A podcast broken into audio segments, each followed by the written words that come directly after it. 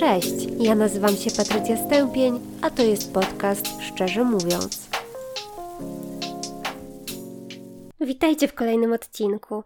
Dzisiaj będzie nieco historycznie, chociaż w zasadzie historyczka ze mnie marna i zwykle uczyłam się tego przedmiotu tylko na tyle, żeby zaliczyć sprawdziany na jakimkolwiek znośnym poziomie.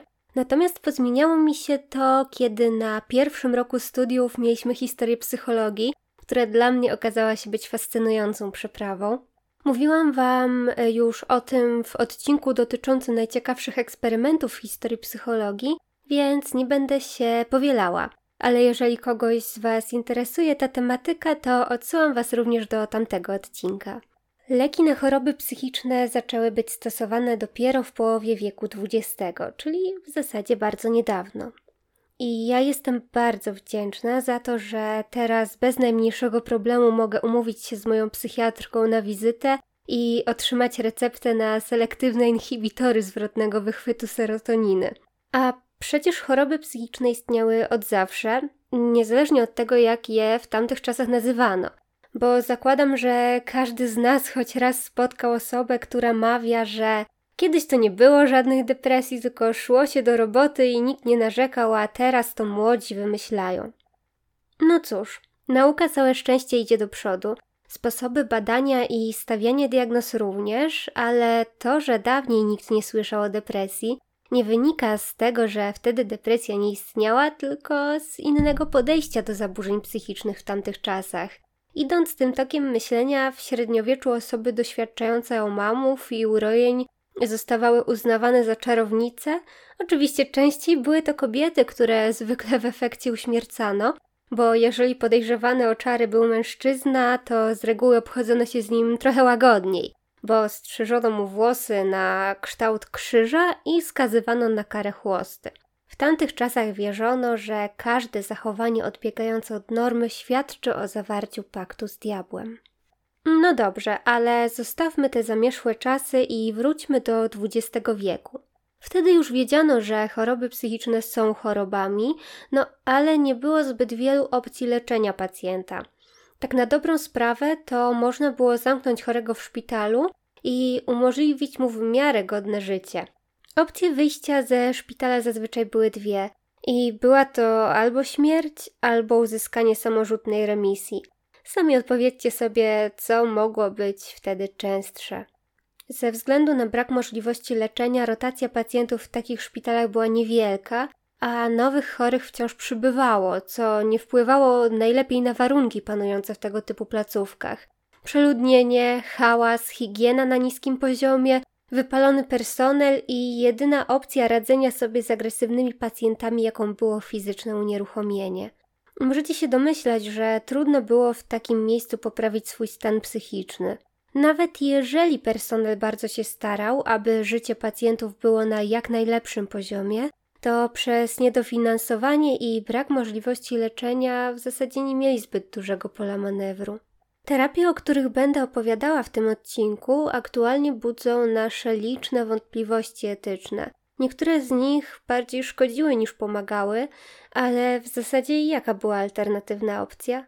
Mam nadzieję, że już rozumiecie po tym, co do tej pory usłyszeliście, że lekarze łapali się wtedy ostatniej deski ratunku po to, aby w jakikolwiek sposób zmniejszyć cierpienie pacjentów. W czasach, o których mówimy, czyli w, na początku dwudziestego wieku, w psychiatrykach przebywało wiele osób zarażonych kiłą. Tak, kiłą, inaczej mówiąc syfilisem, czyli jedną z chorób wenerycznych. Całe szczęście teraz jest to już dosyć rzadka choroba ze względu na większą świadomość społeczeństwa w zakresie prewencji chorób przenoszonych drogą płciową, no ale nie zawsze tak było. No i cóż, zakażenie kiłą może przez wiele lat przebiegać bezobjawowo, ale może także zaatakować układ nerwowy i dawać wtedy objawy takie jak doświadczenie urojeń, omamów, zaburzenia emocjonalne, zaburzenia pamięci, a nawet mowy czy pisania. Myślę, że teraz jest już jasne, dlaczego taki nieszczęśnik trafiał do szpitala psychiatrycznego zamiast do innej placówki zajmującej się ochroną zdrowia. Jeżeli nie podejmie się leczenia kiły układu nerwowego, to śmierć następuje w ciągu kilku lat, a w tamtych czasach nie wynaleziono jeszcze skutecznego lekarstwa. W tysiąc dziewięćset siedemnastym roku nastąpił przełom.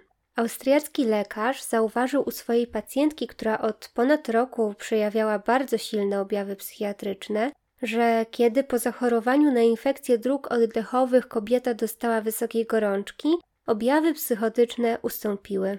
Lekarz powiązał fakty i uznał, że gorączka doprowadziła do wycofania objawów. Stwierdził zatem, że sprawdzi te hipotezy na innych pacjentach. W jaki sposób wywoływał u nich gorączkę? Ano, zarażał ich chorobami, które ją powodują, na przykład malarią. U chorych pojawiała się gorączka, a niedługo później można było zauważyć poprawę stanu psychicznego. Kiedy czytam o tym ponad sto lat później, trudno uznać pomysł leczenia poprzez zarażenie kolejną chorobą za etyczny, ale musimy pamiętać, że kiła układu nerwowego była wtedy nieuleczalna, a malaria tak, więc warto było zaryzykować.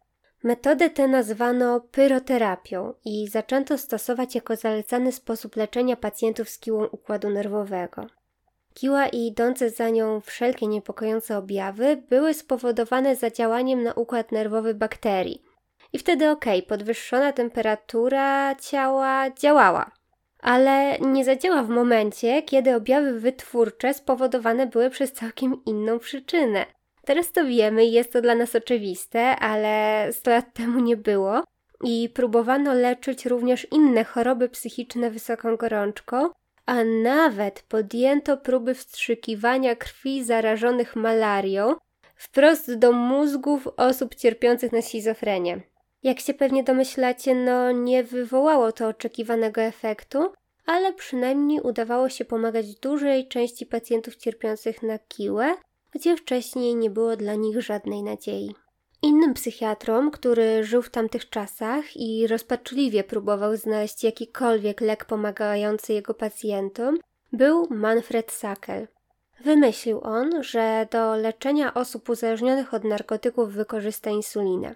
W ramach przypomnienia na marginesie dodam, że insulina jest to hormon wytwarzany w trzustce i odpowiada on za regulację poziomu glukozy we krwi. Jeżeli insuliny jest zbyt mało, to poziom glukozy wzrasta i pojawia się hiperglikemia, a jeżeli jest jej zbyt dużo, to poziom cukru we krwi spada i następuje wtedy hipoglikemia. Sakel zaczął eksperymentować z podawaniem pacjentom zbyt dużej dawki insuliny, co prowadziło w efekcie do śpiączki. Zauważył, że po wybudzeniu pacjenci byli spokojniejsi i wykazywali także mniej dziwacznych zachowań. Zdarzało się, że psychiatra wprowadzał chorego w śpiączkę przez sześć dni z rzędu, czyli okej, okay, u części pacjentów cierpiących na schizofrenię objawy wyciszały się, no ale oczywiście nie ma róży bez kolców i skutki uboczne częstych hipoglikemii oczywiście również występowały.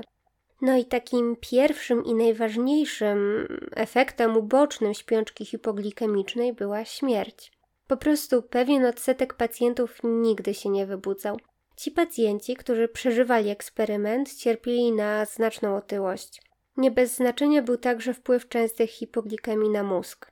Nasz mózg, pomimo niewielkich rozmiarów względem ciała, ma ogromne zapotrzebowanie na glukozę i jeżeli jest jej zbyt mało, to występują trwałe jego uszkodzenia.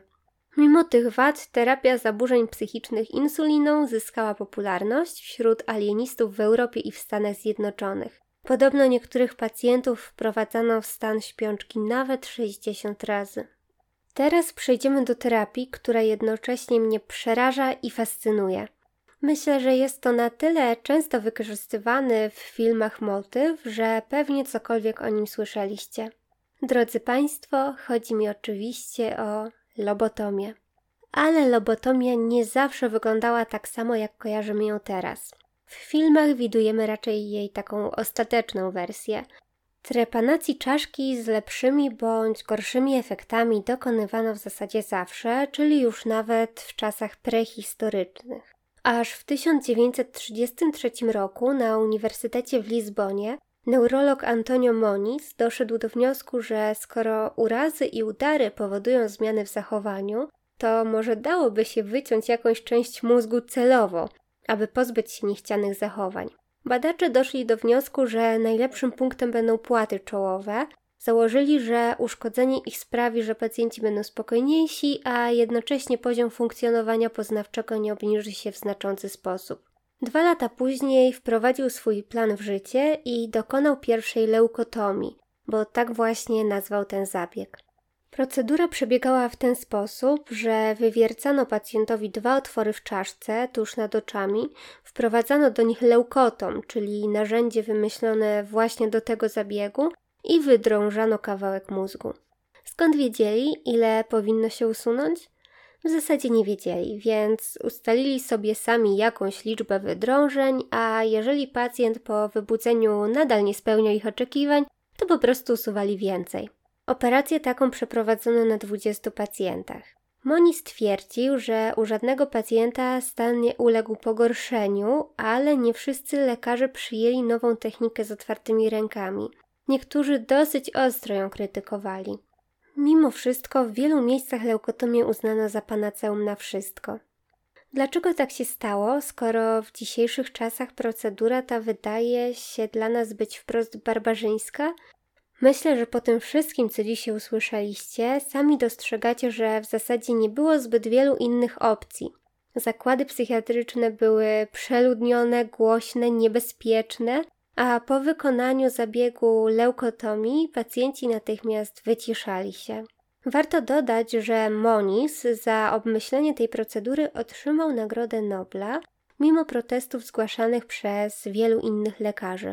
A jako ciekawostkę jeszcze dodam, że w czterdziestym dziewiątym Moniz został postrzelony przez pacjenta ze zdiagnozowaną chorobą psychiczną i od tej pory poruszał się przy pomocy wózka inwalidzkiego już do końca swojego życia. No dobra, ale jakby nie patrzeć, to leukotomia była dosyć kłopotliwym zabiegiem, głównie ze względu na to, że wymagała wprowadzenia pacjenta w stan całkowitej narkozy, ale także wymagała wywiercenia otworów w czaszce. A może udałoby się dostać do płatów czołowych inną, łatwiejszą drogą? No jasne, że dałoby się. I pomysł ten podrzucił Walter Freeman zaraz po tym, jak przeprowadził eksperymenty przy wykorzystaniu, uwaga, szpikulca do lodu i grejpfruta. W czterdziestym szóstym roku przeprowadził pierwszą lobotomię w sposób prosty i szybki. Wystarczyło mu do tego narzędzie, które przypominało szpikulec do lodu oraz młotek. Wyobraźcie sobie teraz scenę, w której pacjent leży na plecach, lekarz wkłada pod jego powiekę wspomniany szpikulec i wsuwa go do momentu, aż dotknie nim kości oczodołu. Wtedy do gry wchodzi młotek, przy użyciu którego przebija się przez kość i można już sobie pogrzebać w płatach czołowych celem uszkodzenia ich. I już. Szybko, tanio, skutecznie. Mówi się, że do siedemdziesiątego pierwszego roku Freeman przeprowadził dwa i pół tysiąca lobotomii. Sprawdziłam jeszcze sposób znieczulania pacjenta przed lobotomią i okazało się, że osoba przeprowadzająca ją miała ze sobą przenośne urządzenie do elektrowstrząsów, które służyło właśnie do tego celu. A jak już jesteśmy przy elektrowstrząsach, to przejdźmy do ostatniej metody leczenia, wokół której narosło wiele grozy i mitów, a w rzeczywistości jest jedyną metodą, która przetrwała do dzisiaj i jest z pozytywnymi efektami wykorzystywana, chociaż oczywiście w wersji udoskonalonej względem tego, jak wyglądała na początku, a mianowicie chodzi mi o terapię elektrowstrząsową. Lekarze zauważyli, że u pacjentów, którzy jednocześnie mieli zdiagnozowaną chorobę psychiczną i doświadczali ataków padaczki, po napadzie padaczkowym objawy choroby psychicznej słabły. Pojawiło się pytanie, czy dałoby się wywołać atak u osoby, która normalnie nie ma padaczki i czy jej również przyniosłoby to ulgę? Rozpoczęto eksperymentowanie w tej kwestii i początkowo do wywoływania ataków wykorzystywano metrazol. I owszem, po podaniu dużej dawki drgawki pojawiały się, ale wcześniej pacjent doświadczał bardzo przykrych objawów, takich jak silny lęk czy przygnębienie. Innym problemem związanym z tą terapią był fakt, że drgawki wywoływane lekiem były bardzo silne i po wykonywaniu badań okazało się, że ponad czterdzieści procent pacjentów dorobiło się w ten sposób uszkodzeń w obrębie kręgosłupa. Istniała więc potrzeba wymyślenia czegoś nowego.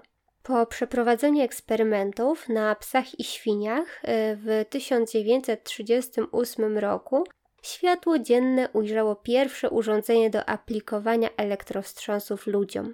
I okazało się naprawdę świetną sprawą w porównaniu do metrazolu, ponieważ po takim zabiegu pacjenci nie mieli żadnych wspomnień z nim związanych, nie doświadczali przykrych objawów emocjonalnych, przy okazji było tanie, szybkie i tak samo skuteczne jak podanie leku. Aktualnie również wykorzystuje się terapię elektrowstrząsową, ale dzisiejsza technologia pozwala nam na podanie każdemu pacjentowi najmniejszej, dostosowanej do niego dawki napięcia elektrycznego. Dodatkowo stosowane są leki, które obniżają napięcie mięśniowe i znieczulają. Zapobiega to urazom fizycznym w trakcie trwania zabiegu. Niemniej jednak terapia elektrowstrząsowa jest wykonywana rzadko, głównie w bardzo ciężkich i lekoopornych przypadkach. Na tym zakończymy nasz dzisiejszy przegląd historycznych metod leczenia zaburzeń psychicznych. Muszę przyznać, że czytanie o nich nie było dla mnie szczególnie komfortowe, co więcej budziło u mnie liczne wątpliwości natury etycznej. Także tym bardziej cieszę się, że żyjemy w dwudziestym pierwszym wieku, kiedy mamy możliwość skorzystania z leczenia farmakologicznego i psychoterapii. I jak zwykle zapraszam Was do dyskusji w tym temacie. Kontakt do mnie znajdziecie w opisie odcinka. Życzę Wam miłego dnia i do usłyszenia w kolejnym odcinku.